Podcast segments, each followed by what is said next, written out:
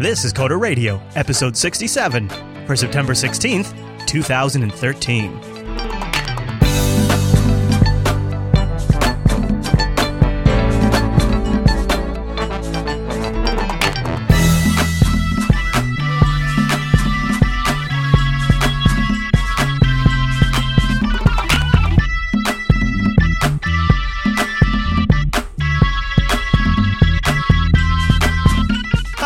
You're listening to Coder Radio, Jupiter Broadcasting's weekly talk show taking a pragmatic look at the art and business of software development and related technologies. This episode's brought to you by our two fine sponsors, GoDaddy.com and Ting.com. I'll tell you more about both those sponsors as the show goes on. My name is Chris, and joining us from the East Coast is our always excellent host, Mr. Michael Dominick. Hey there, Michael. Riviat, comrades. Ooh, I like it. I, I take it you uh, you've been reading the New York Times. well, good morning to you, sir. How is it over there on the East Coast? You know, it, it could be London. It's very dreary, very Yeah. cold, Yeah. very. We Hey, to be uh, honest, I was uh, I had to run some errands this morning, and the fog was. And I live near the shore. The fog was just unbelievable. we had a huge lightning storm. I mean, one of those where um, you couldn't count the the the uh, between the strike and the thunder because there'd be another strike. And so I shut down the studio last night. Usually I have the stream running 24/7 and I have all the, you know, uh, um uh, live streams powered by the gear here in the JBHQ. But I had to take everything down last night because the power was flickering like crazy and I just didn't want to take my chances. But today, it's just kind of a gray overcast day, which is kind of funny because I have a I have a sense that our episode's going to be filled with color this episode. Yeah, you know, I if we had to pick a holiday, even though we're coming up on Halloween, I think it'd be more like an Eastery color palette. No kidding, right? I, you know, it is. It seems to be the new trend. It, pastels are in, Mister You know, it's funny. I, I've been all about the white iOS devices for years, and my friends used to make fun of me. Oh, those are for women. Those are gay. Those are this. Those are that. Now, all of a sudden, everybody and their brother is rolling with light colors, pastels, and Yep, yep. It's Yep. it's uh it's sort of like a it's sort of like a brightening things up and livening it up, and uh, so we're well, gonna, that's that's that's what my line always is. I don't want anything black. I don't want anything like you know negative. I want everything positive and happy. Aw, aw. Um, so you're calling it the Blazing Seven. So uh, this week we'll talk a little bit about uh, the iOS Seven and 64 Woot. bits and the CPUs and all those kinds of things. Um, and uh, I don't know if we're gonna get to the second topic of the day. We'll see. We'll see. You probably won't, but I figured I'd throw it in there. All right. Well, if we do, that'll be good. But I'm not going to tease it just in case we don't, because we can always save it for next week because that's a really good topic too. Like a really good. That's a. Well, I'm- I'm I'm I'm I'm fresh off this slide Oh, that's right. You know what? today. Maybe we just do a big show today. I was thinking Big Show. I, yeah. What does the chat room think? Big Show, or should we, you know should we just knock off right now? You know, we could just ramp it up. I could just read these. I could, like, I could just do like a couple sponsor spots, and then we could just go. Should we we just holler? I mean, we could just. I, I- I got a new game from Steam. Well, I just got Rogue Legacy. It was on sale, so I'm good to go. Oh no, actually, wait a minute. No, Shane Qful says Big Show, and we kind of owe it to him because he's made some apps for us. So Yeah, you know he. he we'll do it for Shane. are- we'll do it for right, Shane. Only for Shane. Though. Yeah. Forget about you, cheeseburger. Uh, why don't we start with the feedback then? Uh, so uh, Clements writes in asking, "Is it isn't it? Why isn't Mr. Dominick? Why isn't basic internet security taught in schools? Has some uh, he has some concerns about Mozilla Persona as well. So I take it you read those concerns. I did. Um, he's right. It would be wonderful if they taught that in school. I just, I don't know. They should, right? Yeah, I I think mean, it's because if you think how you think so I touched on this a couple episodes ago, and I think one of the problems we have with technology, and one of the reasons why maybe they try to skew more towards concepts and philosophy and work ethos, is because you know schools are just not built for th- an industry that changes not just every couple of years, but really maybe every six months. Yeah. Security can even be every quarter, really, if you really follow it. And how how does a school adapt to that? Right? You'd almost you'd almost have to have like a work sponsorship program where you go work with an IT professional. Well, it, so I'm even thinking in like high school and middle school when they're teaching you how to type and all of that kind of thing. They could be like, by the way, if you're making a password, you know, ten characters Mhm. or better, Mhm. right? There, Mhm. I think there's some stuff they could do. I don't know if you heard, but Apple just killed the password. I had to for the episode. I had to. Do you want to hear this? I do not have a password on my handset. So you're one of the fifty percent. I am because I, I, I, I it's so annoying. So I have two handsets. One doesn't have a password and one does. And I've been experimenting with Tasker on my Android phone. So when I leave my house, when I when basically when my Wi-Fi network goes away, my Right. password comes on. But uh, I also really find it super annoying, and I'm a I'm a paranoid security guy. It's just like I want in, I want to get that thing. And Well, so here's my thought process with Prism at this point. I mean, it's already all leaked. I'm not even worried about that so much as like um, you know, just if I forget it somewhere and somebody just picks it up, I don't want them to get into my email and my text messages and all that. True. Yeah. So I'm more worried about my buffoonery than somebody hacksawing me. And I still can't get around to doing it. I mean, I, I'm trying, but I don't know if the Tasker thing actually works. Uh, but uh, I think you know you're right. They could teach good good password skills. They could teach um, use a different password for diff- every site. Uh, you know these kinds of things. Use two factor authentication. I I just don't see the schools being able being equipped to do it though. Well, I don't even think they could get to two factor auth because, you know, I don't even do two factor auth. Right. Wow, look at this. Look at the chat room. Look at this. They're also not putting passwords on their on their uh, phones. I thought I was going to get crap for that. I think it's the more you use some the phone, the less you want to. Yeah, and it's isn't it also like if every function is super quick and the one thing that you introduce like that's the longest delay and it's So, so, I used to have a uh, uh, one of those. Uh, it was on my Android. Those where you draw the password. Yeah yeah connect the dots. So annoying. So I that's when I just started taking them off. Did you ever try the uh, creepy Android face detection where they scan your face and then send it up to Google's cloud servers for storage? I don't think I have uh, the NSA lock screen. No. We're on a roll today. We are okay. All right. So uh, this one came in from the Coder Radio subreddit. The FizzBuzz drama continues, um, and it was. Uh, it's also got a little enterprise Java uh, fling to it. Uh, it's uh, FizzBuzz the Enterprise Edition, and uh, this was submitted to the uh, subreddit, the CoderRadio.reddit.com subreddit by Halifax. And uh, is this like actual?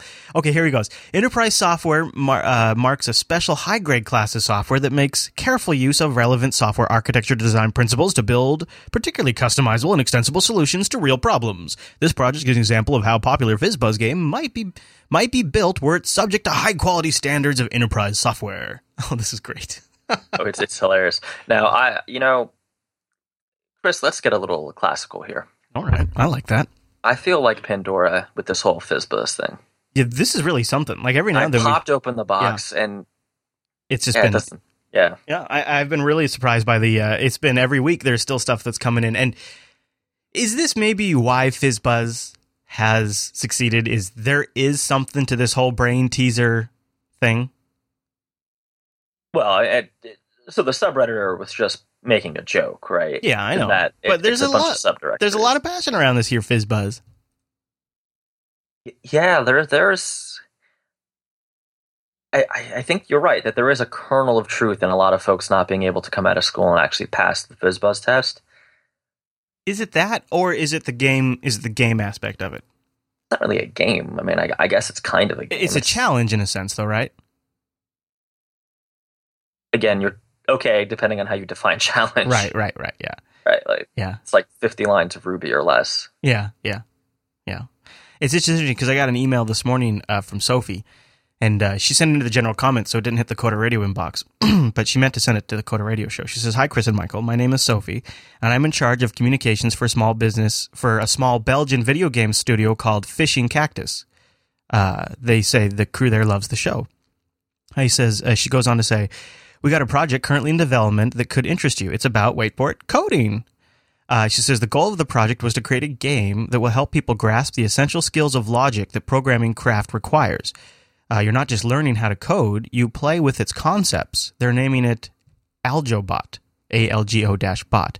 She says, uh, Trust me, from newbies to experts, our games will satisfy everyone around the table. She'd like to know if we want to know more in the future. Well, yeah. Do we have a Do we have a link or No, no link or nothing, just a tease there. So, uh, Sophie, if uh, you want to get in contact, email us coderradio at jupiterbroadcasting.com and tell us more about it. Because it sounds, you know, if you combine a little gamification to it, I, I that's the kind of thing that would, that would probably teach me to code. Give me a little challenge, because I just find the damn thing so boring. I just find it, I just find all of the detail work and all of the specifics required to be very monotonous and unnecessary. so, I would love to try a game that might uh, change my uh, wily ways. So thanks oh, for I sending can that in. see it now. Okay. Uh, another one from the subreddit. I love it. I love it. Uh, Clay Heartline. How do you suppose you, think I'm getting that one right? Well, it's definitely a dude.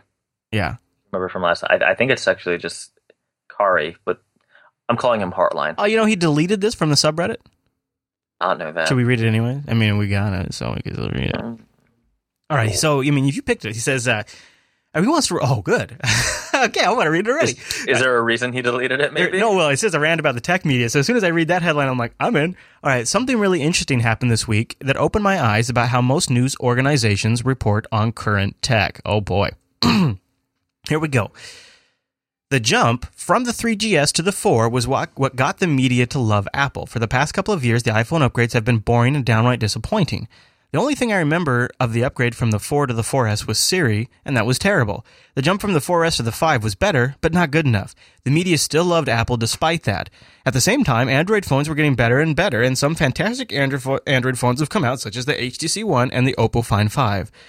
There were also the Samsung phones, which gained a lot of popularity and got attention in the media. I like how he doesn't say they're good ones, they just got a lot of attention. Uh, he goes on to say, at about that time Steve Jobs passed away, the media decided to start hating Apple, and that didn't stop. This week has been incredibly odd. Despite the fact that the jump from the 5 to 5S has been the biggest since the 3GS to the 4, the media hated it, mainly because it looks the same. Not only for technical reasons, not, or he says, I'm sorry, not for any technical reasons. The 5C has also been hated because it didn't fulfill the Apple rumors that it would be a crappy phone. Instead, it's just a rebranding of the 5. It seems that there has been this back and forth of loving and hating companies instead of analyzing the products. They either hate Apple and love Android or love Apple and hate Android.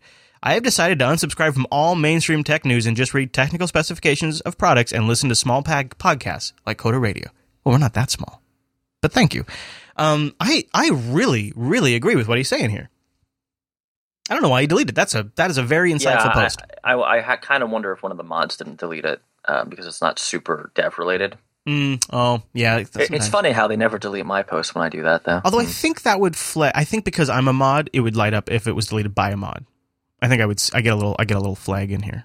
Um, but you could be. I, I think you're right. Yeah, because I think I'm a mod too. So I, I have noticed this as somebody who, um, you know, my relationship with Apple is such that they have been work computers in my household since the early 90s, maybe even the late 80s, because my mom was one of the first graphic artists when that became a thing, right?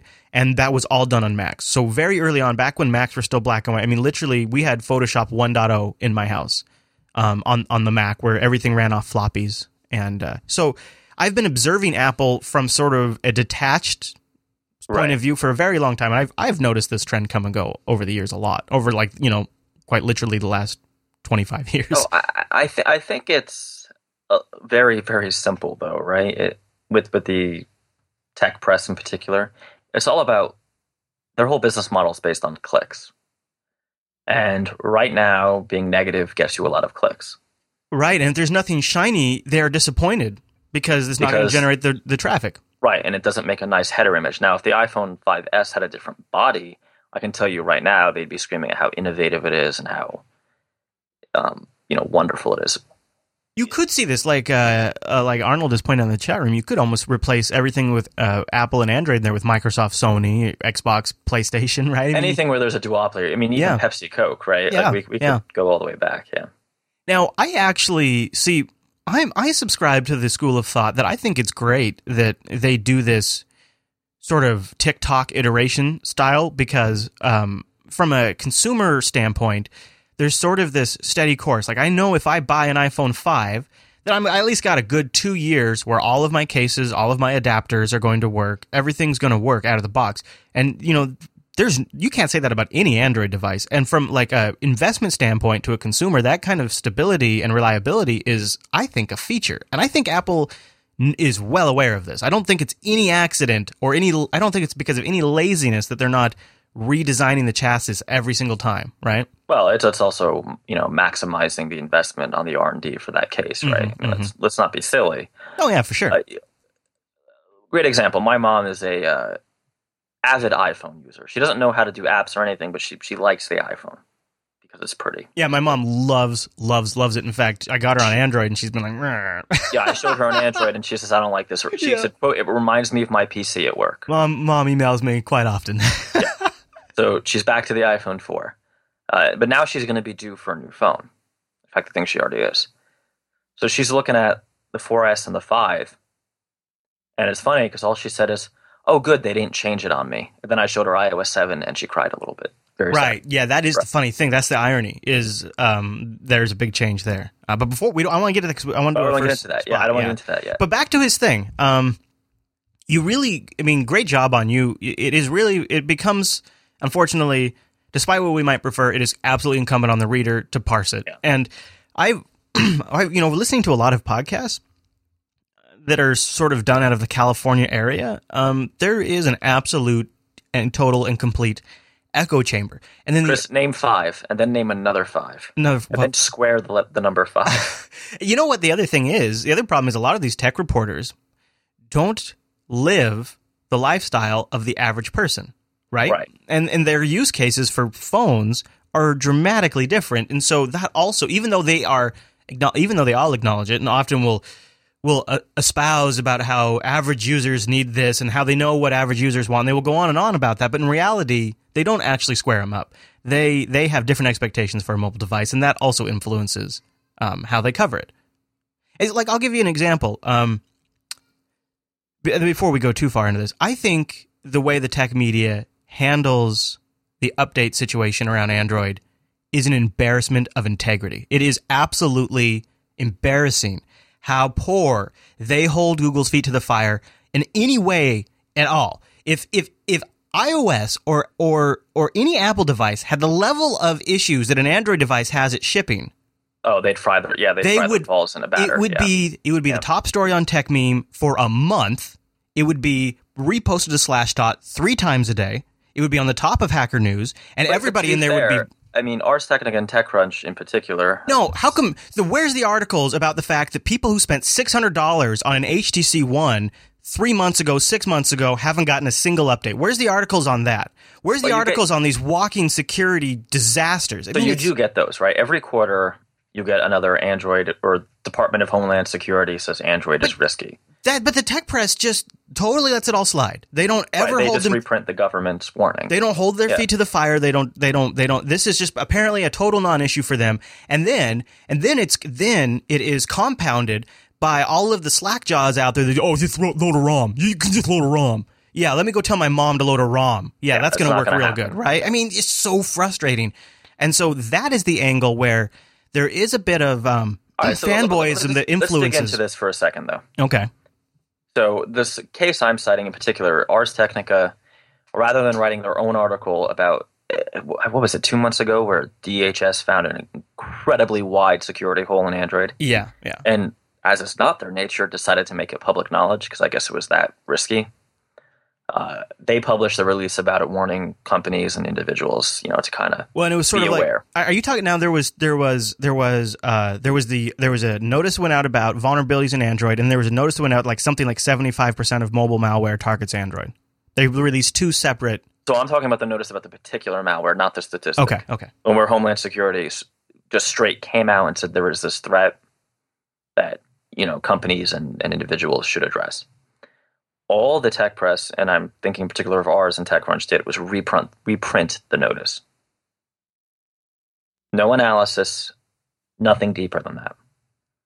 When their iPhone, uh, iOS's contacts were able to be exploited by idiots who run the company called Path, that was front page news for a week. Even though all you could exploit was just simply get someone's contacts, rather than a, an actual severe system level exploit. Mm-hmm. And I think that's kind of the dichotomy. But is it your opinion that just reprinting the government notice isn't enough? No, I think I think it's more about when they're talking features and they're talking about when you're looking at the phones. It's just an element of the ecosystem that is just kind of just tucked. Nobody talks about. it. It's tucked under the rug. Nobody talks about it. Right, so who do you think they should be taking to task? Do you think it should be Samsung and HTC? Everybody. I, Everybody. I mean, because they all have to work together. I mean, Samsung needs to work with Google to fix the problem, and you know, I will I will couch this by fully acknowledging that part of the reason why they don't make a big stink about it is apparently most consumers don't notice, right? Like, if I just not. wanted to be zen about the whole thing, I, this HTC One would last me for years, right? As it, Right. without ever receiving a single update. Is there a risk of exploitation? Yes. Absolutely. Yes. But as far as average Joe consumer goes, it would serve the purpose until my next phone needed to be purchased. It's just it doesn't need to be that way. It shouldn't So- be that way. What I'm seeing in particular with Android is the responsibility to secure the devices. If it's not a personal device, it's actually falling onto the IT departments of of companies. What's really interesting is now they're it's just another reason not to adopt Android. Yeah, and uh, Right. that's that's not super scalable. It's not it's not great. Right. These IT admins, let's be honest, nothing against them, but they're mostly Windows guys, right? Right. And we see when when this came along and users uh, you know started getting laptops Yeah. uh, Windows NT came along, and then they quickly evolved out this group policy system to try to give IT administrators a global sway to standardize security and lockdown. And obviously, not 100%, but uh, Android doesn't quite have anything like that. There's a few vendors at like VMware and others that are working on solutions that you deploy. I, guess, you know, what I go back to is it just, I guess, really to me, if you're going to go Android, seems your best bet is to go unlocked and if you can get a play of get a play edition. Because then you have at least a, year or so of updates. You know i even got burned on that. I had a play edition nexus before it was called the play edition. It was just back when google was selling phones like for the first time or like or the second time actually. Um i only i bought my phone i only received updates for nine months and then uh, they switched to android 4 and they discontinued updating my my nexus device so it's not even a it's not even a silver bullet when you buy it from Google directly. But at least in that case, you know you don't have the vendor bloatware, and you have at least some some updates for a while. And I I, I think so. I think the problem is is you can't buy that in the store. You know you don't go down to AT and T. Or Right. I'm, I'm trying to think of where you would get that. You got to go to play.google.com. and pay six hundred and fifty dollars or more. Well, I mean, you're you, don't you think people should pay for what things are worth? Okay, but my mom is not going to pay six hundred fifty dollars for a phone if she goes to Verizon, who's charging her whether she takes the subsidy or not. Yeah. See, I wish people would. I wish have it for I wish people would. I wish people would pay full price because I think it would change everything. I think it would change the dynamics of the market. It would change the uh, a lot of the, the labor situation. I think it would change uh, the whole app stores uh, model. Uh, you know, the value on these apps would be. I think people's perspective would change. Right, but but that's like when I say I wish Google would find a way to break the GPL and make Android lockdown so they can force the manufacturers to maintain it and update it. It can't be done, right? It's and that's going to fuel a lot of hate mail. That's a you just blew my mind with that. Well, you know, we sit in the pre-show, and then I'm going to get to our first sponsor. Right. we sit in the pre-show, uh, and this may be a good a good setup for the iOS discussion. Is if I said to you, iOS is locked down, and I just blanket statement, iOS is the most locked down mobile platform. What do you interpret that to mean? What's like the most common? What people seem to think is that you can't do what you want to do in terms of software. Right, the App Store's locked down, right? Right, right. It's a lockdown app store. You can't sideload apps, and Apple is very stingy about what they allow in. But the flip side of that is the Play Store is full of absolute junk. I I have I have crapped up my phone with Star. I bought like a four ninety nine Star Trek app, thinking first of all it's a Star Trek app. It's four ninety nine. And if they're charging five bucks, yeah. Yeah. Loaded my machine up. I got I got pictures mm. in my notifications and I would get sounds. I got icons on my desktop for more crapware. And the first time I didn't realize one of them was I thought it was an app I load and I just hadn't tried yet because I had never seen this happen on Android. And so I pushed it and then it installed more crap. Okay, this is all from the Play Store. So you can talk about lockdown, but if you're going to talk about, you know, the App Store being the quantifiable thing that locks down a phone, then Firefox OS and Ubuntu Touch are the most locked down mobile operating systems ever because they don't have an App Store. And the only way you can get apps on there is HTML5. Well, guess what? The iPhone has Safari. Right. So I, I think people need to think about it. Engine. Well, what's funny is I was uh, on my Nexus 7 the other night, kind of trying to see, you know, I've been using it a little more, reacclimating to it. And, uh, you know, as I often do, I got a little bored at night and I was like, okay, let me find a game. There's nothing. Oh, there's some games in this Play Store. There's nothing. Nothing that isn't either already on iOS Well, yeah. or. I mean, first of all, the top ranking charts on the Android store are awful. Dude, there's some Play. Sonic games on there that are great, though. I've already bought all of those months ago, of course. yeah, me too. I buy those on every platform. Yeah. That's basically all I play, though. yeah. But it's all this these shovelware freemium games Yeah, it's real by the same four developers. Um, and uh, you know, there was an article I read this week Um, hmm. I think it was like Google doesn't want your iOS port anymore. Good, good. Google should, you know, we need some good Android only. I mean, I know there's some. I actually I feel like the I feel like the game situation on Android is actually the best it's been in in in well ever. Oh, okay. This is from uh, the Penny Arcade report. Google Play doesn't want your favorite iOS game, and other reasons why Android sucks for indies. What? Oh, this is a good article actually. Hmm. Linking it in the chat. All right. Uh, now, to be fair, the reasons come down to Google Play's store ranking algorithms are don't seem to favor new newer apps where iOS is due. Right. Oh, okay. I have so noticed it, that. Like the, all the recommended stuff yeah. usually is yeah. It's pure downloads rather than downloads scaled for time. Yeah. Um, there is cool. there is a certain number of companies, and if you look closely at the game section on Google Play, who are making the same crappy shovelware freemium games and kind of have a monopoly on the charts. Hmm. Also, and I don't know what Google could ever do about this, and it's a little unfair that Penny Arcade blames them for it.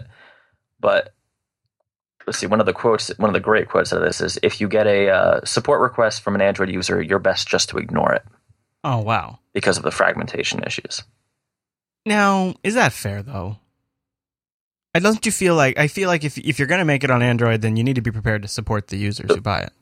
So here's the thing: this isn't the first one of these we've seen since the show started. No, no. In fact, I almost feel like we see one every month or two.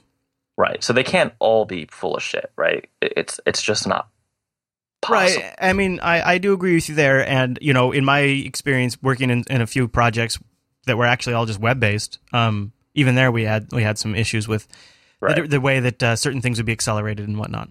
And I you know I've done some commercial fa- facing Android work, but to be honest, for the most part, most of the stuff I do on Android is company internal deployments. I guess I feel like it's gotten to the point though where iOS also suffers from this issue um, because you have a lot of iPad ones and twos out there, and they definitely like handle like you know complicated HTML5 apps differently. Like they just do not. I mean, there's there's and there's different resolutions. I mean, there's if you only like if you only if you only chase the last three iterations of all the iOS devices, you're pretty solid. But if you want right. to actually support what's you know the millions that are out there, you start getting you have to start doing some backflips to make that work too. Right, but to be fair, usually the right move on iOS is to only support the last three devices. I mean, almost nobody wants you to support older iOS versions. Yeah. I mean, right now people are talking about six and seven and dropping five. Right. Yeah. Yeah. Well, and they uh, can. They can too. That's the thing. Right um, you know, the iPhone 4 is going to get iOS 7. So I, I just want to kind of respond to something in chat. Uh, AxeW, he, he's basically, I'll rephrase this, um, saying that devs shouldn't complain if they're ignoring Android, that they don't, I guess, get fair treatment from Google. The problem is if, you know, if you're a small developer and you're putting a lot of your budget into a project, your relationship with your vendor cannot be a Python script and, that, and that's something where Google constantly fails at. Yeah, you got to really underscore this point too, yeah. because the way it's set up is it's a system that really kind of benefits the really large shops that have the the, the weight behind them, that have the sway and have the where resources. They can just get a rep. Yeah, yeah, yeah, it, yeah. When it comes down to the small shop, like like maybe one guy's in charge of submitting it to the marketplace, it, it is really like it's one of the reasons I've had I've had issues with their uh, app side uh, too. Is the support is not great. They're not. They're not. That is definitely their weakest area there. Well, I was a, a big Google Checkout user for a while, and I had to stop using it because this changed to Google Wallet. They seem to no longer be allowing corporations to use Google Checkout. But on the flip side, don't you have this same problem on the iOS App Store and on the Microsoft uh, Marketplace? So, to with Microsoft, no, you can you can get someone to talk to you. Oh, pretty easily. Actually, imagine that. Yeah, but on, a, on, iOS, right? Isn't that kind of like a black box sometimes? I, they will talk to you, but they will talk to you not when you call them. They'll call you back, and they'll never write. They will never communicate in writing. Oh, really? They like to do it all by the phone, huh? It's all plausible deniability.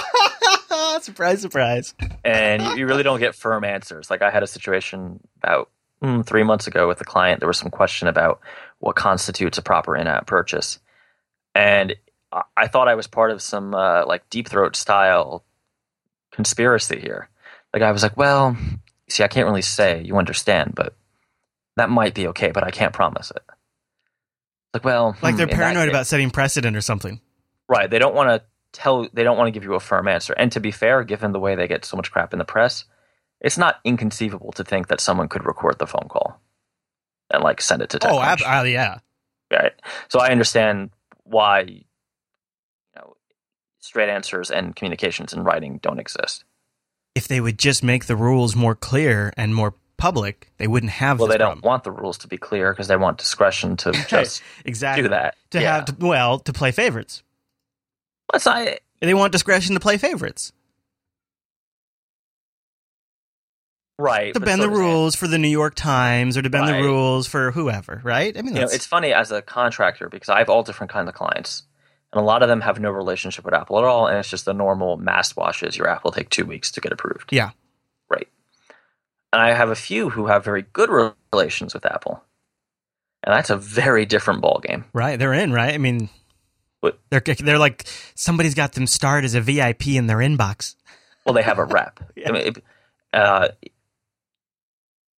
I really can't stress how important having a rep is. Yeah, Uh, up to be fair, I don't have a rep, right? I have you don't get to pick. You just they just decide when you've earned a rep. Well, no, it's I it seems to go by if you're prestigious, if your company is, you know, for instance, the New Yorker probably has a rep, right? Yeah. Um, all right, Mr. Dominick. Well, before we get into our main topic, um, which uh, I know we're getting to, we're actually building to right now. We're about to slip right into it, actually, as the word word. I want to just take a moment and thank our first sponsor because these guys are actually some of the people trying to change up some of the things that I have big problems with, and that is Ting.com. Ting is mobile that makes sense, my mobile service provider since the beginning of the year. And I'm really happy because Ting is a couple of things up front that sort of change the entire customer mobile service provider dynamic. Number one, no contracts and no early termination fees. So you buy these phones, you're not tied into a contract, you're not locked down. That is fantastic. Also, Ting allows you to bring your own device. And if you go to coderradio.ting.com, you'll save $25 off your first device. And as we talk about these things today, I think we need to be more aware of how important this mobile services. What, what's which wh- eh, honestly, what started back in the '90s as a way for me to text my girlfriend back when SMS was brand new, uh, has now developed into a critical communications tool for my business, for my personal life, and, and staying in touch with my family when I'm out on the road. Things like that that really have sort of transformed something that was originally I did not take very seriously into now that's something that's just absolutely critical to me. And the problem with this is a lot of these companies are doing it wrong. I think we all know the big names out there and we all know the mistakes they constantly make. And Ting is shaking up the industry here and they are shifting the balance of power back to the mobile user.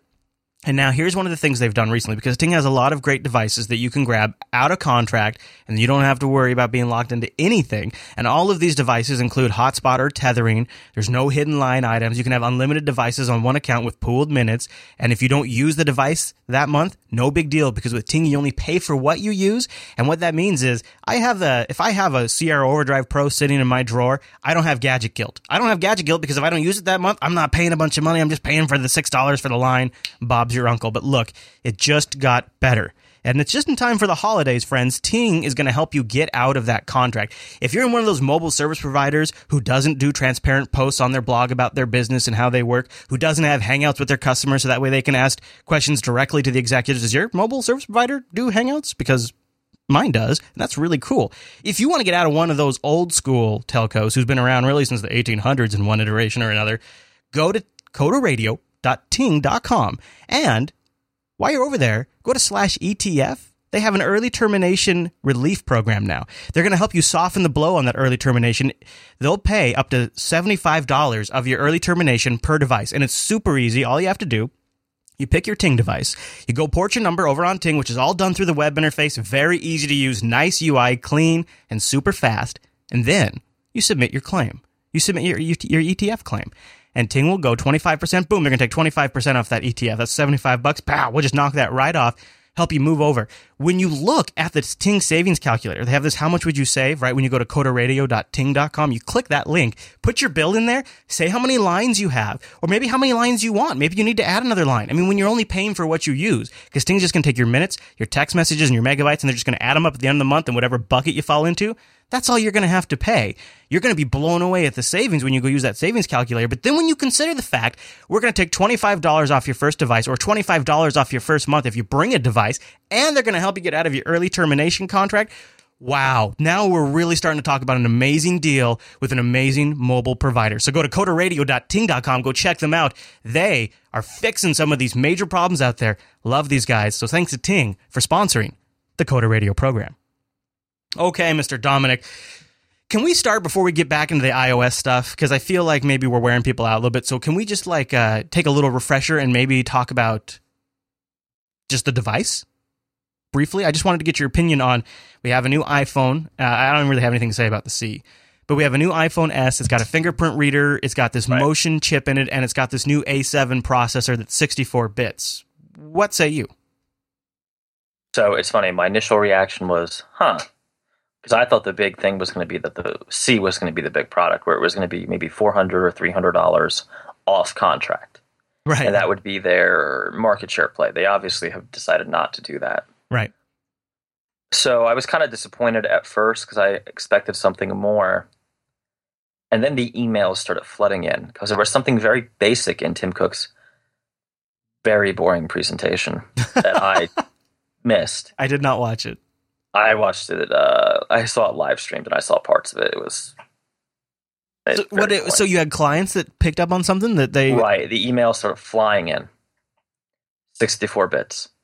Well, see now, okay. Well, uh, I know I'm not this. I don't mean to be this guy, but my understanding is the ARM processor does not suffer from the same limitation that this, the x86 processor does. The ARM processor, 32 bits, can actually like address like a terabyte of memory, if I am correct. So what's the what's the big gain to going 64 bit?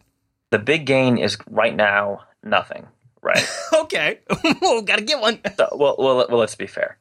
If you think about the PC, and I there was another show that went into this, and I forgot the name of the show, but during the uh, 32 to 64 bit on PCs, the real overnight advantages were not because of the bits; it was because they got to rewrite the crappy instruction set um, with what they know now, right? Ah, So the original ARM specification was not really designed for these. What I would argue are more computer than phone now, right? What I would say are, in fact, your personal computer. Now, Apple doesn't tell you how exactly what they did. It seems like, if their claims are to be believed, they've probably optimized some of the instructions that weren't quite there. Right? yeah. Now, that's all very boring, very low level, and since Apple's never going to tell you, could even be false, right? The whole twice as fast thing that they kind of said could all just be marketing speak. At the end of the day, though, what it's going to come down to is uh, iPads, but more memory. It, not in this year, not next year, but in three to four years. Yeah, I was thinking this is a bigger thing a bigger deal for the iPad. yeah, this is not a. Unless you're, I mean, there are a few exceptions, right? I mean, obviously they brought out the Infinity Blade guys, and you know, really high end games on the Mhm. iPhone 5s, of course, and on the next iPad, of course. But unless you're, for everybody else, this isn't going to mean much right now. I think you know. I think the most interesting thing that's happening now with Apple and the iPhone isn't you know what they do with the colors, isn't what they do with the design or the fact that the background now has parallax. Right. I think what is interesting is you have one company who is making their own chip based on the ARM Yep. design reference, Uh, but yeah. um, I, I find that to be a huge, huge advantage. I mean, I, I, I got to imagine now. Samsung gets close, right? But they Right. don't they don't own all of the bits like Apple does, uh, top to bottom. And um, you So got my crazy conspiracy theory is that this is step one in a five step plan, where step five is Macs start running Apple's own ARM chips. oh man, I, I hope not. I, I mean, I want x86 on my desktop, and I'm cool with ARM in my mobile device, and and never should the two meet because I just feel like I'm never going to be the guy that can use that. I guess that's when I'll retire. I, I now here's what I'm wondering: is does 64 bits give you um, better photo? Because one of the things I've I, I picked out uh, from the specs is like when you're taking photos, the A7 chip in real time is analyzing them and combining them like in the chip at the chip level. So Okay, okay, is that so it- 64 bit goodness happening there because you're able to do more, you know, graphics crunching or uh, what? I mean, what, otherwise, why are they even So- listing as a feature? Why not just slip it in okay, there? Okay, so here, here's the thing you have to understand with these. Whenever Apple goes into tech specs, they're kind of magical. Yeah, and and silly. I would not draw a direct correlation between it being a 64-bit architecture and better pictures. If you want to talk about better pictures, we could talk about the flash and Frank. I'm not. I'm not really a photography guy, so Mm. See, that's I- one of the most important features on the camera, or for me on the phone. of course, Yeah. and and that's why I'm I'm very cautious in saying that it is going to be so much faster. I, in a lot of ways, I think the 5S is probably the most significant upgrade they've ever done to this device and to the whole iOS family. When the iPad surely gets the same processor in a month, right? However, I don't think it's going to be one of those things that we see immediately. Again, with those few exceptions of high-end games. So the Now- chat, I want to point out. I want to just Right. maybe I'll just mention because I'm sure some podcast listeners are thinking this too. So my comment about Samsung not owning the whole stack is I'm talking one of the most important components is is Android here. Samsung can bolt onto Android, and we all hate it. We all hate it. It is a bastardization of the operating system. As an open source advocate, it hurts me what what Samsung does to Android. As a consumer, it frustrates me what Android does to Samsung. As an IT person, it insults me what Samsung does to Android. So a- I in my in my mind, Samsung does not own the entire stack. Yes, Samsung makes some chips and Samsung buys a license of Android so they can put the Google stuff in it and Right. Samsung brings the two things together and they do a pretty great job at it. But they do not they do not own it top to bottom. And I I, I- I think I don't think I don't think people acknowledge what you get here is as a result, we directly have this updates problem solved. We have the ability to really lean on carriers. So there's not carrier crap loaded on every iPhone device, right? If Sam and this is let's be honest, why is Samsung starting up their own dev conference that doesn't include Google? Why is Samsung creating their own mobile operating system? There's a reason why Samsung is working on these things. Leverage. Yeah. Right. And I just want to address something in the chat because I know it's going to be emailed a lot. Uh, Shane is absolutely right that 64 bits at its most basic level just refers to the amount of memory that the f- device can access.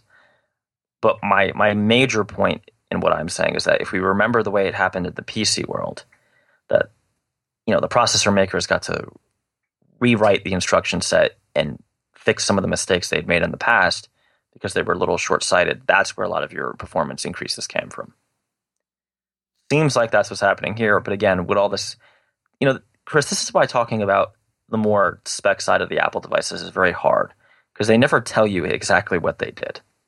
Right, you got to wait for the people to Right. tear it down and And my, my argument is that if we're to be, be believed that there's such a big performance increase, let's just say that's true, right? Let's just assume it. To me, it's far more likely that the only relationship between that and 64 bit uh, than it just being 64 bit is that they got to go back and fix some dumb mistakes they made in the 32 bit version in the instruction set. and also Apple builds, you know, the way they've done this so far is so the A5 chip rolls out and the A6 chip rolls out in the current phone. Now the A7 chip's going to roll out, and then next year the iPod Touches get it, and the Apple TV gets it, and this year the Apple TV is going to get the A6 chip, right? So Apple will build a chip today for use that is going to. I mean, they continue to manufacture for three to four years in their older devices. And we're we're going to see in, in probably a month if all these claims about speed are true, or is it simply that yes, it can address more Have memory. you have you tried building anything from Xcode for 64 bit? so I couldn't at the time because I needed to do a submission. Oh, Yeah, so there, there's a beta version of Xcode. I'm curious to see what the workflow is that for deve- for developers. I imagine it's a drop down. Uh, So You you're know, going to have the- to submit a separate build just for the iPhone 5s. no, right. So right now, no one is probably going to be doing 64 bit Yeah, because your 32 bit will, of course, run on your 64 bit system. right. And they're going to run through the that's- two-bit apps. Right. This is why this isn't going to be a thing really for a few months for most people. So then they have nothing. I mean, if they're listing 64-bit as one of the major features on their page, Well, it's the it's the same thing. You know, someone buys a, a laptop with 16 gigs of RAM, they're not actually using 16 gigs of RAM, right? Uh, let me tell you, I am currently using. Uh, I'm only You using, might- I'm only using five gigs of RAM right, now. Right. I was going to say you might even be one of the exceptions. I'm only using five. Speaking of um, unwise purchases, I have a confession, Father.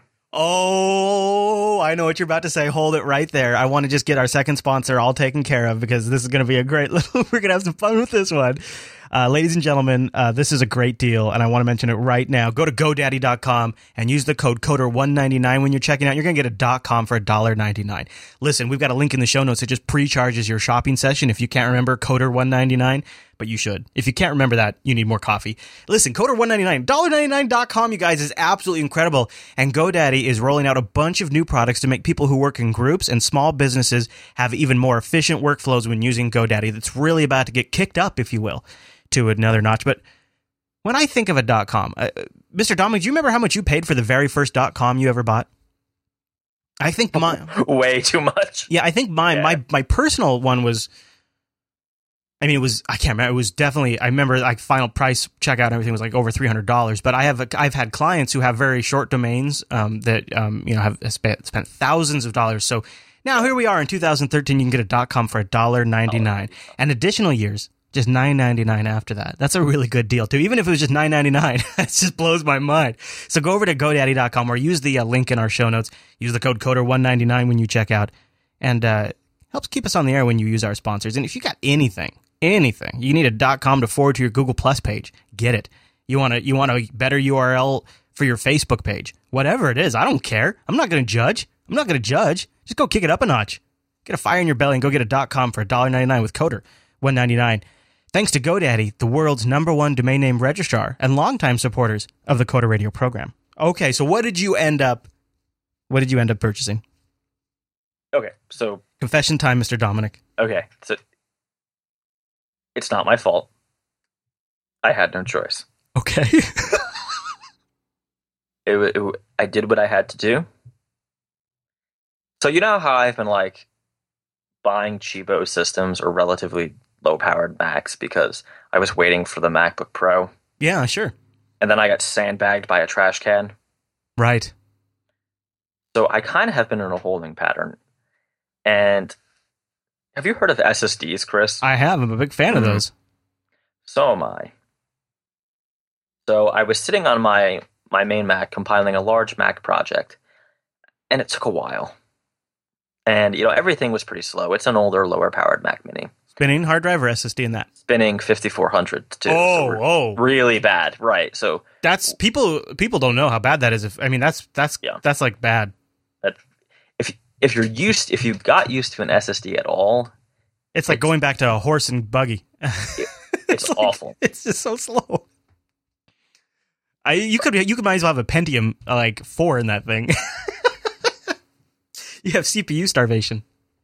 So I ended up configuring a Mac Mini with an SSD, It's negative in the freedom which I then ordered. dimension.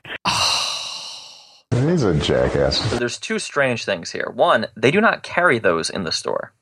Hmm.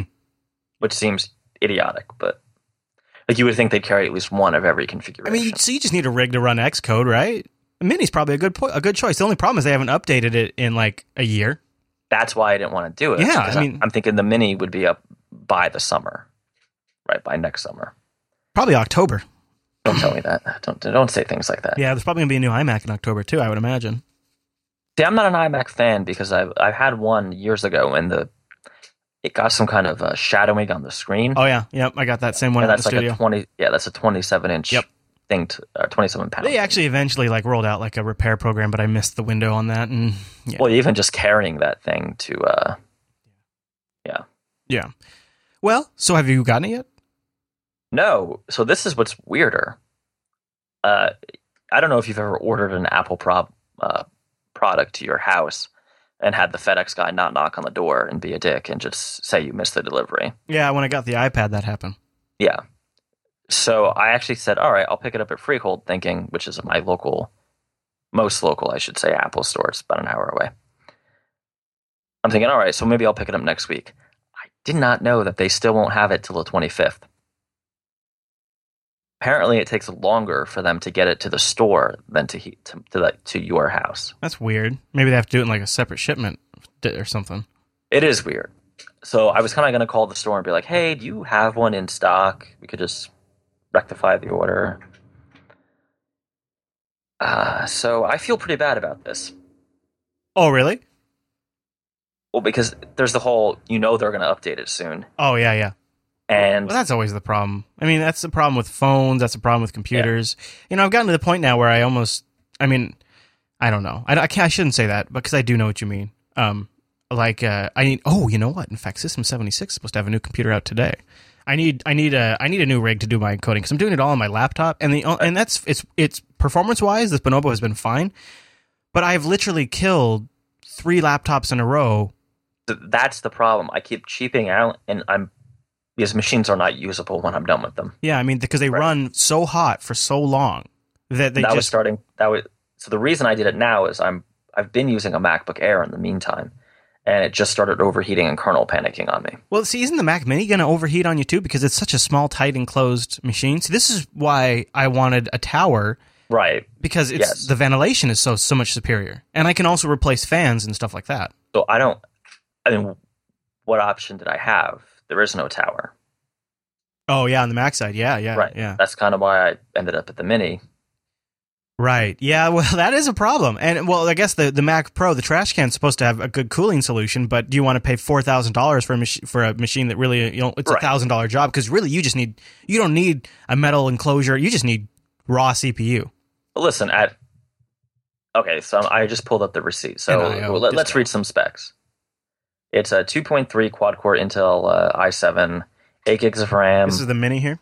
This is the Mini. Okay. 256 256 uh, gig SSD. Oh, okay, nice. How Now much? that wa- How much was that? Do you remember how much that SSD was alone? Because they charge so much for those SSDs. It was like three hundred dollars.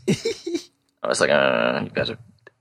I look, I looked up if I could install it myself, and then I saw the the effort that goes into that, and I was like, no. Yeah, that's the thing is you gotta you gotta crack this little tiny thing open with like a painter's thing. I've I've upgraded the uh, memory in one of these things before for a client, and I had to get a paint scraper and Yep. jam it in there. So I've done the memory. The memory, uh, and I, I probably will bump this to sixteen gig. Yeah, on these ones the thing just Yeah. screws off on the bottom. you just twist it. Yeah, that's a little- that's a little yeah. easier. Yeah.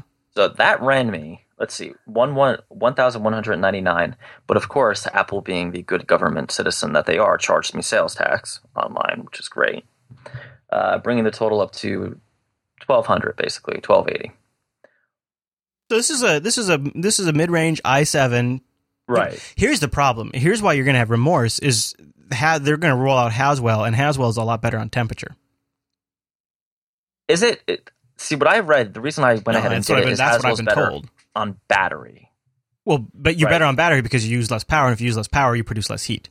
I hope that's not true. And to be fair, my current Mini, the only problem with it is that it's old, and uh, it has the spinning disk, which is incredibly slow to compile large projects. Yeah, yeah, that's no good. And, that's really what it, it really comes down to I/O blocking. It was I the think- whole problem. you know, it- you know, the Haswell chip, other than the temperature thing, is probably not. It's probably you probably wouldn't even notice it performance difference. But I, I, I'm betting I won't.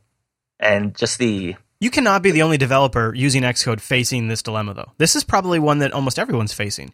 And so what I've yeah, so I I kind of discussed this with some Mac and iOS developers that I know locally, and they're all there seems to be an acceptance of that your Mac dev machines are now going to be virtually disposable. So once a year, you're just going to be buying a new one.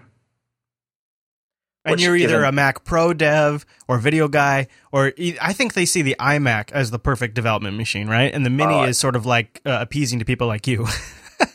I listen. I would get the iMac, but lugging that thing to Freehold when when the screen goes is is not something I'm doing again.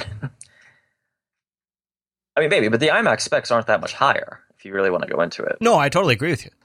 I mean, what's the difference? Okay, no, if you've already got a screen- screen and stuff, yeah, totally. Yeah. No, I'm just saying. I think maybe you're right. Maybe they just see they have different categories, and people just fill yearly. Like I don't know. I don't know what. See their their whole their whole business and makes me nervous because they just seem to give two craps about about the uh, desktop machines. And one of the other things I do with my workstation is obviously I'm used to running Windows VMs and an Ubuntu VM, right? So it needs to be a pretty significant machine. And maybe that's something I can't do anymore. You know, I've just gone dedicated hardware in a lot of cases. I might. I mean, I have at home. I have my dedicated Dell, which is fine, but I mean, I really don't want to have my whole tool chain be like three different machines or four you. different machines. I hear that's, you. Yeah. that's a big cost too. It has crossed my mind uh, that when the when the new Mac Pros, uh, the trash cans sell, that it's a good chance the old Tower Pros will go on sale, maybe like on used sites or something. And I was thinking about maybe just picking up a couple and like um, using those instead of Hackintoshes uh, if they if they come out super cheap. I think that would make sense for you. Yeah. Yeah, But it's weird. I'm in this position now, and and and to be fair, you know, a developer. Okay, so a thousand dollars a year isn't bad, right? You can easily swallow that.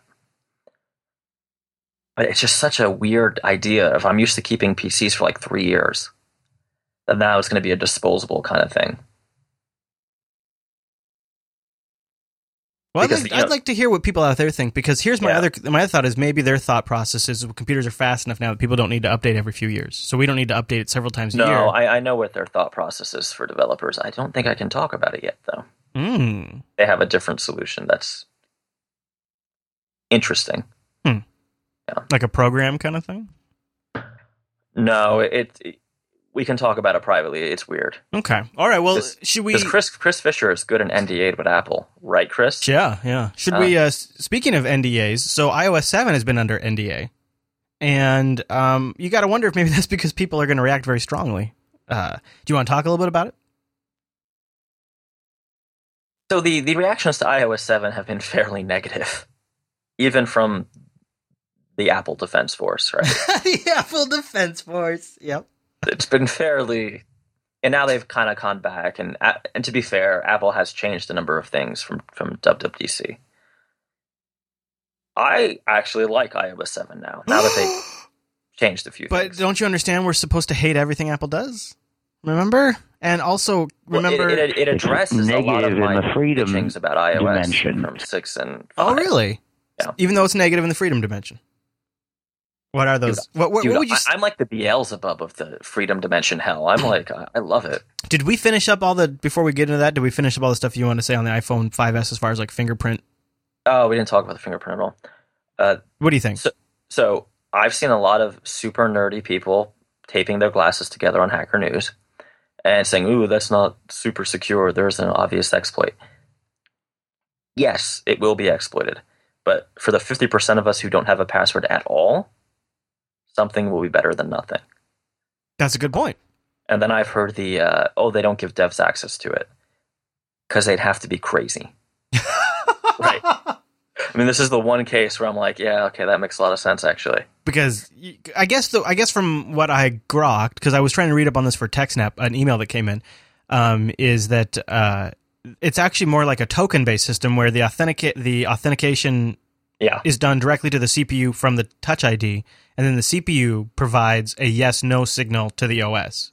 So it's just the OS never gets the fingerprint, never even sees the hash. It just gets the yes no. All the hashing is done on chip and everything Yeah, like the data is never in user space, is how it seems to work, right? And this is a great example of owning the iOS, the chip technology, and all of that there, right? Because I mean, look at look at the way they're able to implement an authentication solution in OS by doing that authentication in chip.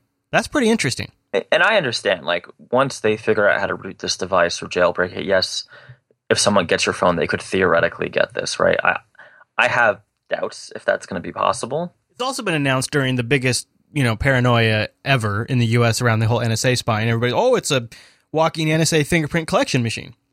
So if you've ever done any teaching or been in the military or been arrested or Got a- anything like that, Got a passport, or in some states, got a driver's government license. work, in some states a driver's license, you, they already have your fingerprints. Yeah, yeah. and and also I don't think Apple or any other large company would outright lie about where they're storing the information. Probably not, since they're a publicly held company. Right. And that would be a violation of SEC, blah, blah, blah. So, um, I think you're probably right. I think you know the the real solution is probably you're going to be able to turn on fingerprint and a passcode for the real paranoid, th- right? So this isn't for people who are using passcodes in my mind, right? The people who are smart and are using long passcodes and are willing to take that inconvenience are better than me. It seems like the most convenient way, as Heaven's Revenge says in the chat room, the most convenient way to add a, another layer of security without la- adding a layer of complexity. So for some people, they're going to just use only the fingerprint, and that's better than no password. And then for some people, they'll use the fingerprint and the passcode in combination, right? So that's even better. So if, for me, it seemed like as long as you're not too afraid about the NSA, it doesn't seem like that bad of a. and and obviously Apple thinks it works well enough to allow you to buy stuff on iTunes. So that's that that's an indicator that they think it's going to be reliable enough. if it works reliably, I don't know how this could be a bad thing. And I know hating on Apple is the popular thing to do, but making people even marginally more secure, in my mind, is always a good idea. All right, well, let's go more outside the box and talk about iOS seven. So Yeah, I've been so, uh, I grabbed it at PAX, not to preempt, but I just want to establish. I know you've been messing with it for a while, but I've only, I've had two weeks with it. I I have uh, I went to PAX and somebody there had iOS seven, and so I played with it for a few hours. Decided to take an iPhone five that we have that was not really being used. It was running like an older version of iOS six. And I put iOS 7 on here just to do some testing with our apps and the live stream and things like that after I played with it at PAX. And I've had it on here for about a week now. And I actually had a problem getting on there. It almost bricked the phone. I was like, oh, geez. But um, so I've I, I've I've been probably using it heavily. I, I've used it as my phone for uh, since Friday. And uh, I'm curious to hear what you think about it because I'll tell you, my initial reaction to the visual look was not positive. Mine was not either. okay. I had to take do a double take because I, I thought I might have actually picked up someone's Fisher Price toy. I've never seen a launch bar at the bottom of the screen that takes up that much. It's almost like they extended the iPhone 5 just so they could have a ridiculously large dock at the bottom of the screen. There there are some questionable choices in the UI for sure. But I hear like that felt like a big butt. No, there's not a butt. It, it kind of looks bad. Okay. All right. Um, what, what's what's interesting is that it makes all app icons that were realistic look terrible, and they seem to have changed the um, the size of the icons as well. Yes, yeah, they do seem a little different Right. size, yeah. So, from a developer perspective, iOS seven, just on the public information alone, is incredibly disruptive. I I think you know after that initial shock on the icons, um, Right. they actually, to me, feel um, a, a little more easily recognizable because I'm I'm one of the person that I'm more of a glancer, where I just Right. kind of I, I glance down and like the camera icon I, that actually like that oh that that's the camera right there. It's nice and bold. It's easy to see. The photos icon I I could never find on the old iOS screen ever. Now photos jumps out at me. Same with the App Store actually, and the settings. They all are actually for the way my brain visually processes information are easier for me to spot. I don't like the way they necessarily look, but I definitely am able to recognize a lot faster what they are. And that is, in a way, a nice improvement for me. They, they certainly don't look bad. Eh, well, they do. yeah, they, they, do- they don't look great. But I mean, I would say the Safari icon in particular, but that's not. have you gone into Newsstand? Do you have an iOS device with you right now? I have a phone, but I don't have any newsstand stuff on there. Just have you gone in there? Have you looked at that? no, I haven't. that it, it, it I cannot believe Apple shipped a UI that looks like that. I mean, Oh, it's fantastic. it's really something. Now that said, there are some things I really like about this. Um, the uh, the uh, the new gestures are work. I thought they wouldn't. You know, the swipe up to get to like my Right. Wi-Fi and my Play controls. Um, unless unless you're in an old app that has the old keyboard, then it doesn't work. But the fact that like there's a lot of little things like I can turn that on and off at the lock screen is it's really nice. The new uh, drop down for the alerts and stuff and the calendar and it's really well done. Looks really good. So, so that's the thing. I feel like they took a lot of the functional aspects from Android that they needed Yeah. and just straight took them and made them look like Fisher Price had made it. You know what? Exactly. They took a lot of the things that uh, when I switched to Android initially was like, oh yeah, that's so nice, and now they've put them in here with a with a candy coating. Yeah. Um, but everything, everything feels really fast, and um, even like applications feel like they load faster. The camera feels like it takes pictures. I think it does take pictures faster. It, I mean, it's like I expected this to be a major downgrade in performance and battery life because of all of the candy coating, all of the transparency. Right, right. Like when you get a few layers into this thing, sometimes you got two or three levels of transparency going with the background parallaxing. you know, it's like I don't know how they're doing it, but the battery life seems to be pretty solid too. Um, and like like there's other things they've changed in the UI, like pull down to search on any screen now. Way nice. Uh, the search function is better. Siri is better. I like the UI to Siri better too. Um, I, and, and it does more stuff. Like uh, I can do like a Siri, change my screen brightness to half. Yeah, and I think uh, yeah. And, oh, sorry. Siri, change my screen brightness. I did it earlier. Oh yeah. So there it goes, Okay. and then it changes it. Uh, and it brings up little sliders so you can manually do it. There's a lot of new little features in there that are that are pretty great. So I'm curious from your standpoint, from like a development standpoint, are you happy? Are you mad? Are you worried? Okay, so here's the discussion that seems to be happening, and this is obviously all based on public data, not NDA stuff. Is that I'm okay? Sorry, someone just pinged me. iOS 7 is forcing a lot of people to make decisions that they didn't want to make. For instance, your iOS 6 app almost definitely looks like crap Mm-hmm. on iOS 7. Mm-hmm. It's not. It's not so bad iOS though. Honestly, like I'm thinking like the Audible app because it goes full screen, so you don't see Oh, the other iOS stuff. It, it's it's pretty bad. it's though. noticeable. Yeah. Yeah. Yeah. I mean, depending if you were into your own skeuomorphic design and were heavily designed, it's pretty bad. You're screwed. Uh, in terms of the other side, right? So if you go full hog seven, and I'm just talking about UX here, you may look a little out of place. Now, for me, I tend not to encourage people to do these ridiculous skinned UIs because a usually they're skinning them with bitmap images, right? Yeah. Which all they do is bloat the app, and you know every time these statis- statistics are done, the larger your app, the more likely you are to be deleted by the user. So I'm always encouraging people find a way to just live with something close to the native UIs, right? Obviously brand it, but you know you you don't need to put leather bound stitching on everything. I guess I feel like the UI is sort of taking a lot of cues from Windows Phone. That's what I was going to get at. It reminds me of that Metro idea where you can have your branding, you can have your colors, you're not going to skin our I, I guess it feels, but I don't know about that. Like it leaves a little room for uniqueness, though. It's not quite as hardcore as just absolutely flat black color, white text. It's like uh, uh, I don't know if you've gotten the new Reader app that's been designed for iOS seven. There's there's very subtle textures in different spots, but it's done in a way to sort of uh, help you navigate. But it, so it's not just totally, and but it's done really really well. So there is a way to sort of sort of give the app's design over to the overarching look of the OS, but still retain a little bit of individuality, and not not like it is. uh, Whereas on Windows Phone, I, I've seen just very stark stuff. You know, so. I don't want to raise the dead here, but one thing I liked about the HTC 8X and still like about it is that if you know how to use one Windows Phone app, you generally know how to use them all because they're all doing the same things. I guess that to However- me feels like they're all limited. They're all very boring. Yeah, exactly. Right. They're all very literally pulling data. But, but at the end of the day, that's what most apps are doing at some point, right? Pulling data from a server. Yeah, yeah, yeah. I feel like iOS 7 is going in that direction without making the full commitment. You can still have your own UI, but it would be unwise to not have it be inspired by Apple's new palette, new visuals.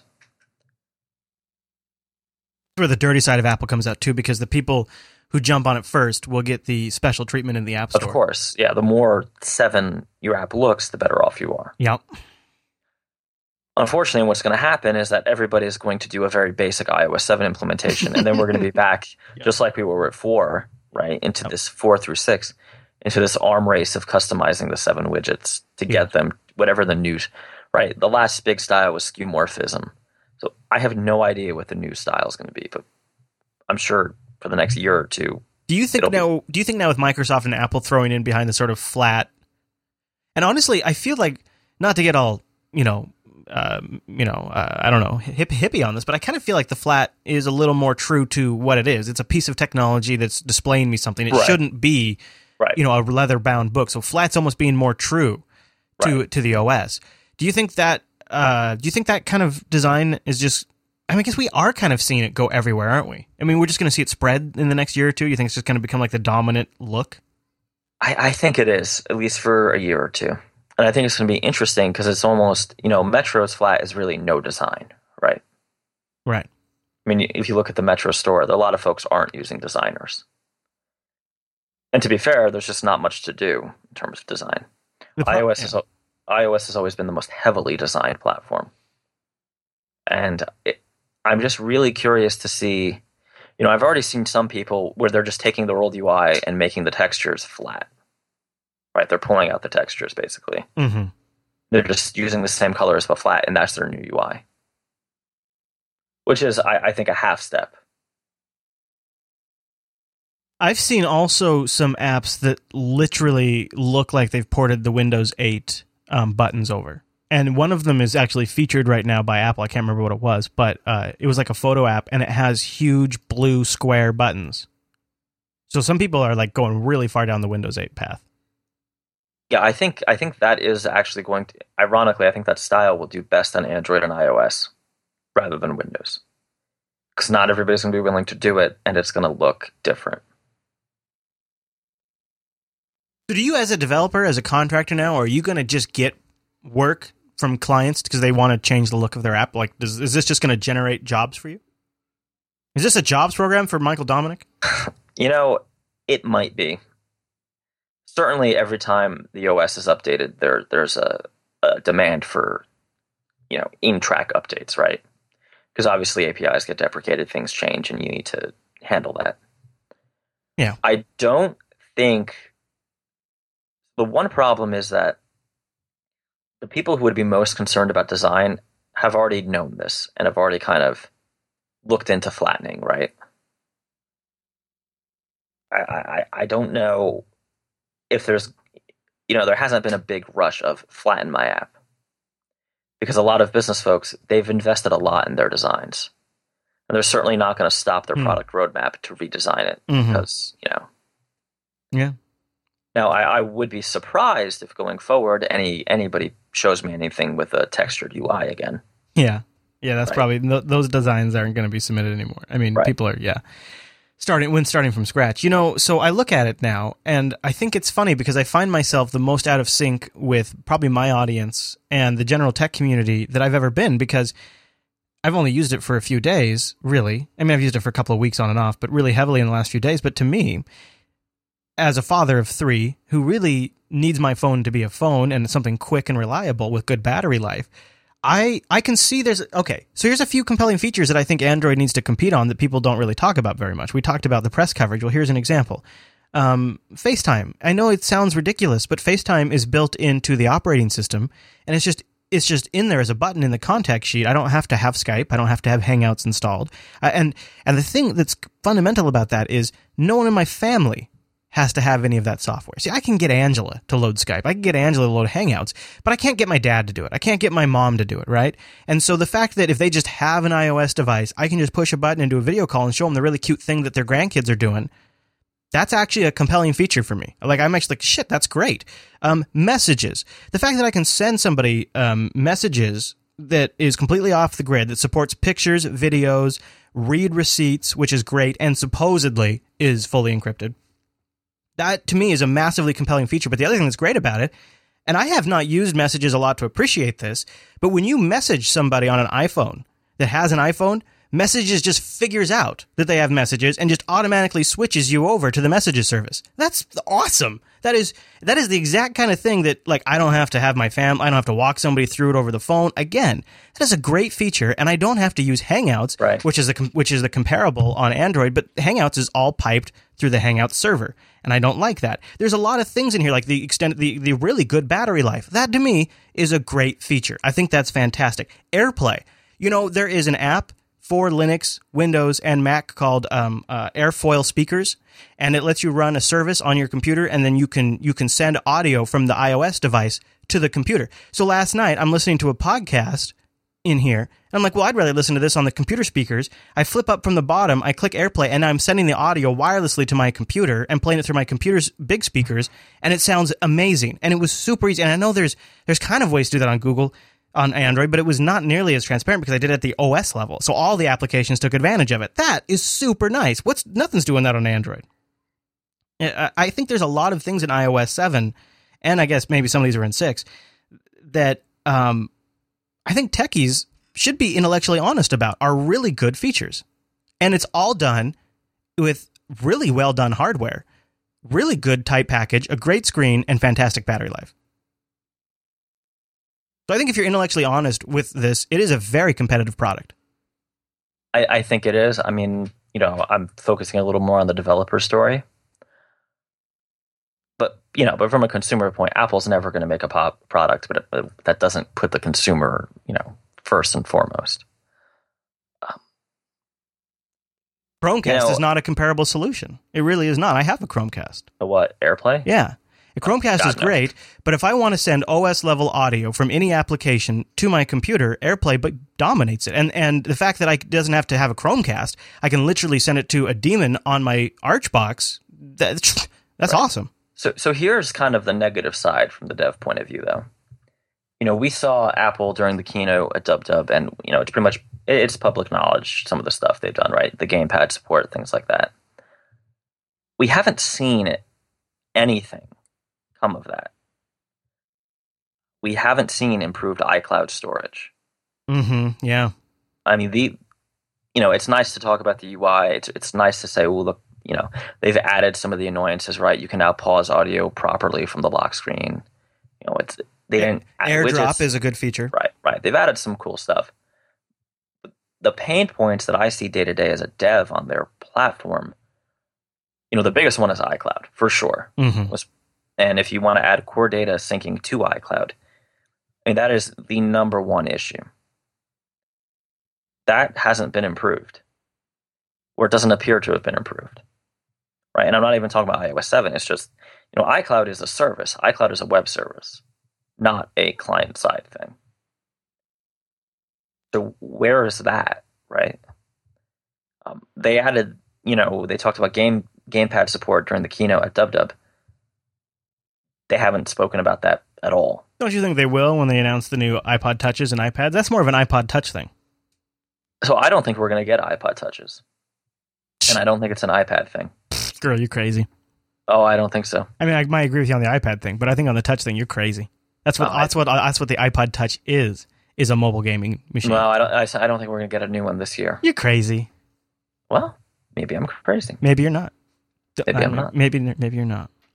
I, w- I was just thinking polycarbonate backs with uh Right. you know Beautiful, beautiful lime green and it's yellow. Yeah, it's just going to be awesome.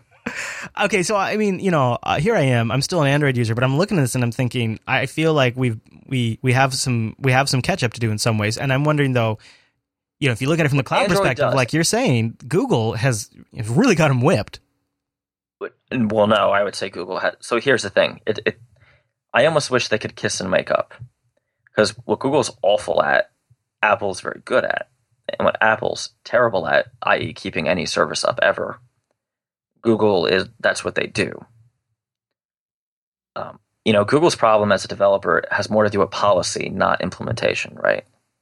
you know isn't that an interesting perspective google's made a client device to strengthen their cloud offering apple has Right. made a client device that re- that and then they've had to build a cloud offering Right. yeah there's two two different approaches to the problem But, but the other side of it is, as a developer, you can feel the business model difference when working with them, right? Android is just another platform for Google where they can aggregate data and and you know get internet searches, right? The iPhone is the product for Apple. It's where they make the money. it's the so- business yeah? I I almost feel like you know Android could have them whipped, but if they took on some of Apple's policies. Now, obviously, the favoritism and stuff like that is frustrating, and I've bitched about that plenty. But there is an argument for you know Chris not buying a five dollar Star Trek game that infects his phone with tons of malware. Yeah, I mean, especially for less sophisticated consumers. I, I mean, I'm, I'm embarrassed I made that mistake. I've, you know, Yeah, I should have known better. I mean, I maybe I didn't read the reviews. I just got excited. I don't know what happened.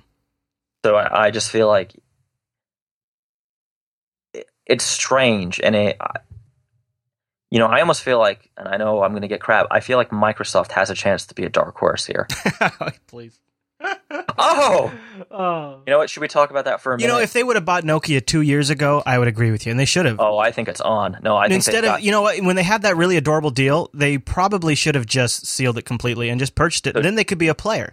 And you know, the only reason they bought Nokia is because Nokia had an Android device in the R and D shop. supposedly they had a, a Nokia 1020 or 1050, the the new one, Okay. running running Android 4.3. I would absolutely buy that phone. I would absolutely, absolutely buy that phone. I But you heard about how that went down, right? So this the you know unnamed sources close to the situation. Apparently, Nokia just straight up said, "Yeah, well, we've been prototyping Android since our contract is ending with you." Yeah, that was ending next year. And Ballmer slammed his face through a table in rage. yeah, that trip story was BS. That's what actually happened. Is he did a face. nice. just wanted to show Stephen A. up how serious he was.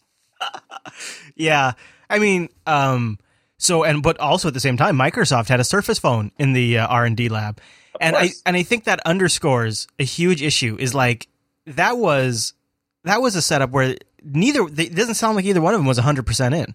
It was kind of like a what is it? Like a Gossip Girl situation, right? Like a frenemy situation. I just referenced Gossip Girl. So you had this. You had. We got to move on. We got to move on from that. We cannot. We can't dwell on that. We have. You have this. You have. You have the C player, who's hooking up with the guy that's on the on the downslope, and neither one of them commit hundred percent.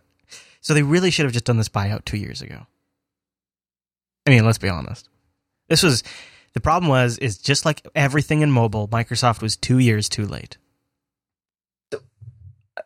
I don't think that it's, you know, I've been saying this for a long time. They're not dead yet, right? Maybe it's not just a flesh wound anymore, uh, but they're not dead yet. Because Nokia makes fantastic hardware. Mo- Nokia did. Their chief designer left w- during the buy- during the buyout. That's true too. Yeah, I mean, you got to figure Uh, But who do you think Nokia, is going to any? A player. I mean, I don't mean to harsh on anybody. Any of our people. I know we have people in the Microsoft audience, and I live in Washington State.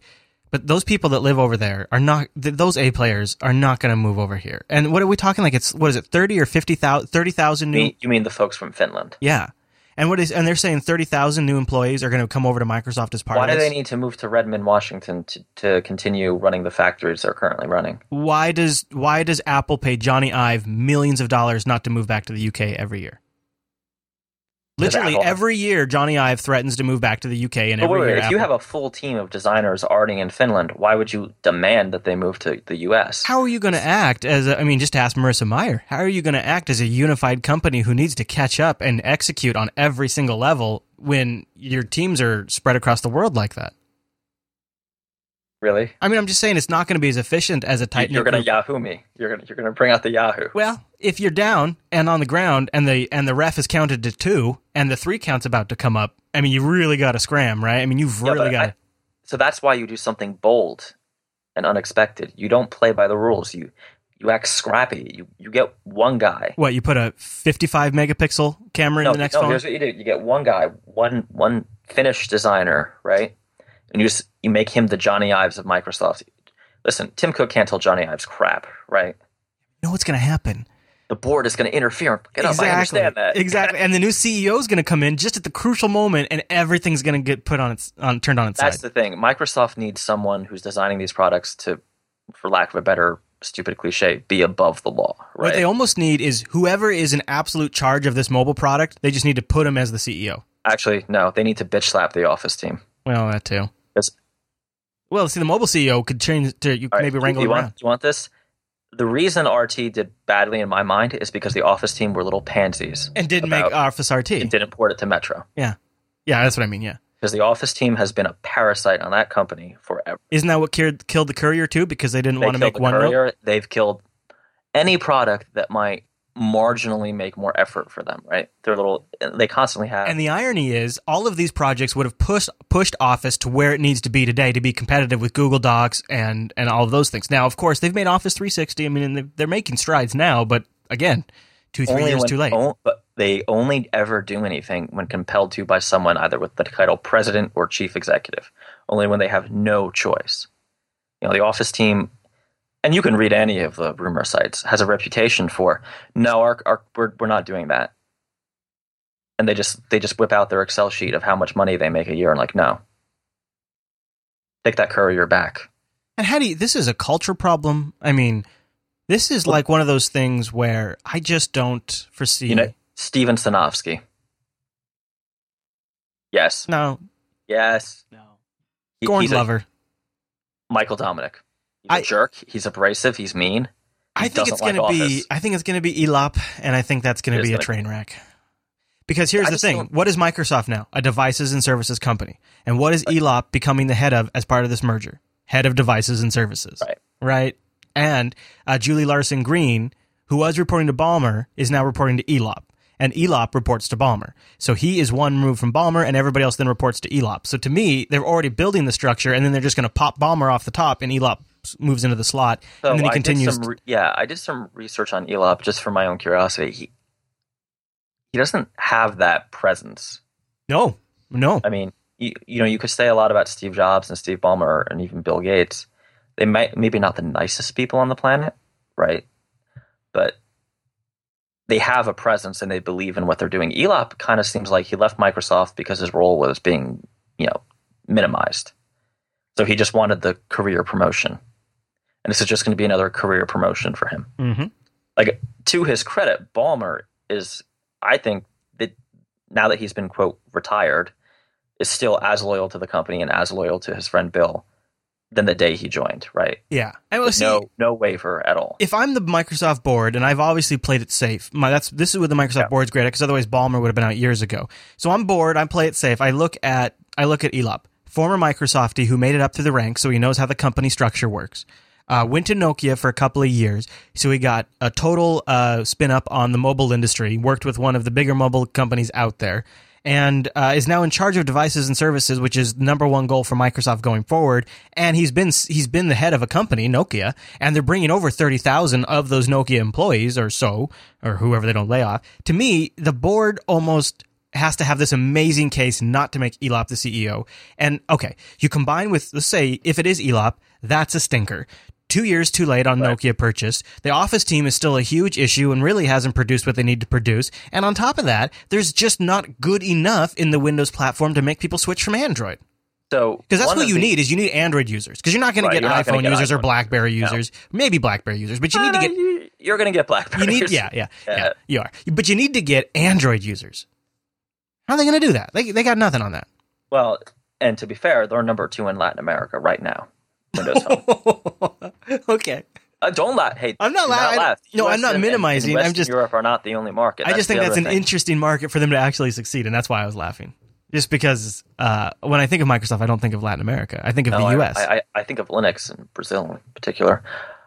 Uh, yeah, you know, I feel like there's one poisonous tree at Microsoft, and it's called stack ranking, yeah. and that's why everybody's a little conservative over there. And Chris, do you think we should explain stack ranking, or do people know what? that If you've got a now? good summary of it, yeah. stack ranking is at the end of every year or whatever review term you have. Some companies it's six. I think Microsoft is like most companies where it's a year. You get ranked. You get your review with your manager, and you get either between a one and a five. If you get a one, you're fired. Basically, um, if you get a five, almost nobody gets those. That means you're outstanding.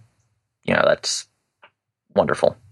Most people are in that three to four range. The problem is each division has to lose ten percent of their personnel has they call it 10% turnover. So literally as the manager, if you have a 10 man team, I mean this is obviously reductionist, not every individual team has to lose 10%, but let's just go with that. You literally have to fire somebody or have them resign. Or have them move to a different department, so Right. then you move your B and C players to another team. Right. Right. so what that does, if you're just think about this. If me and Chris are leads in one team, right? And we know one of us is going to go. And we maybe we don't want to go to Windows Phone because that seems bad. Whichever one of us is more conservative and doesn't rock the boat tends to stay. And that's that's really the problem. And there's been tons of articles written about this uh, by people leaving Microsoft about how you know individuals, managers compete with each other, but not in the productive way of seeing who can be more innovative. in the who can just pad the bottom line the best, but short term thinking. So have you now convinced yourself that Microsoft isn't got a chance? Well, no, new CEO. I mean, okay, Kristen, let's let's think about Microsoft as a sinking ship, right? You're Bill Gates. Don't you think you're going to tell this new CEO, "I'm hmm. going to leave you alone for 18 months"? Rubber stamp everything you do, no question. No, right? I mean, you no. So they're gonna. You think they'll the board who's losing money or who maybe not losing money but isn't making money? They're stagnant, right? The stock is stagnant. You think they're just gonna sit there and be like, no, we're gonna micromanage you? I don't know if they can. I, I think they will try to, you know, steer things in a, in a in a in a way that a slow bureaucracy does. They'll they'll not move very fast on the things they're worried about, and you know those kinds of things. That they'll. to me, what Microsoft needs is a whack job. Someone who comes in and is like, right, I'm the new boss. You're fired. You're fired. You're fired. You're promoted. You're fired. And just, I mean, it's going to be horrible because what I'm suggesting is a big layoff um, and then hire new people, hire people that are applying to jobs at startups. Forget these ridiculous quizzes during interviews, right? Manhole covers. You know, when bullshit. I look at Microsoft as a whole, this is this is not the direction they're going. They are actively no. fighting for the uh, for the uh, immigration reform, so that way they can, when they need to hire somebody, they can do yeah. it that through that system. I don't think. I think this is uh, this is what they should do. This is not what they're doing. Well, they need to get rid of old thinking. Not going to happen yeah, Google needs to ship every new version of Android out to every device that can run it within a few weeks. Okay. You know what I'm saying? I mean, these are things like, that are not going to happen. But we may not like what Google's doing, but Google's making an ass ton of money. Microsoft, at least in their areas where they're weak, are losing money. Yeah. And I, you know, email Paul Thurrott and ask him what he thinks of the Xbox division and how their balance sheet looks because one of the benefits of being Microsoft is you bury costs in this whole devices and services thing. You can't really tell who's doing what anymore. I'm just sad again. I know. Well, so I want to maybe. So should we begin to wrap this sucker up? Wrap this baby up. All right. Well, I want to. I want to maybe just capture any since this is the official iOS seven edition of Coder Radio. Any final thoughts? Any predictions? Anything? Oh, like oh, I mean, they're going to sell a shit ton of them. You think the S will do well? I think the S will do amazingly well because gold member and all those kind of people will buy that gold edition because it's go. I mean, we've talked about Android and Google and Microsoft once again, but these are. It is funny because these are all of these developers, or I mean, all of these um, uh, companies are on this cadence now that uh, sort of developers have to tune themselves to in a way because you know we'll have Google I/O again next year, and we'll be talking about all the new stuff in Android that affects developers. And when it's does Google I/O happen, by the way? March? Uh, no, it's a little late, isn't? Well, it's before April. It's before WWDC. Uh, I won't be going. Well, I'm not sure. They don't. I mean, sometimes it changes a little bit, but it's going to uh, be an interesting. 2014 will be an interesting year in mobile because I think now you've got uh, uh, one thing about this candy coating, and I'm sure this is why they did it, is it really is a different look than Android or mobile in terms of just very bright, a lot of colors, you know. Yeah. So it's interesting. It's interesting. I wonder if uh, I wonder if it'll be how it'll be received as the updates gets pushed out to existing users. Well, I think uh, I'm also curious as to you know we didn't even talk about it, but Android KitKat, they're pretty tight with that right now. You can't get any information. I'm just wondering I wonder if iOS 7's reception is going to have any influence at all on KitKat. Hmm. You think they might redo some UI stuff? Oh, I hope they do. Hmm. It'd be interesting to see. Can we just call it 4 4? I don't really like Nestle. No, because I like KitKats. I don't. Nestle. Have you looked at what Nestle has done in the developing worlds? Stop. All right, all right, all right. We won't. You're we won't. Candy. All right, we won't end on that. So, Mr. Dominick, where should people find you throughout the week? You can find me at uh, dominickm.com. Oh, like a website, huh? Well, very yeah. good. You can find uh, show notes for this episode over at jupiterbroadcasting.com as well as links to our social profiles. Email us, coderradio at jupiterbroadcasting.com, or hit that contact link at the top of our website and choose Coder Radio in the dropdown. And you can join us live on Mondays at 9 a.m., noon Eastern, over at jblive.tv. All right, everyone. Well, thanks so much for tuning in this week's episode of Coder Radio. Hope you can join us live next week so you can hang out in our IRC. You even get to help name our episode, which is a lot of fun. All right, Mr. Dominick, have a great week. You too. I'm opening my Kit Kat now. All right, everyone. Thank you so much for tuning this week's episode of Coder Radio. See you right back here next week.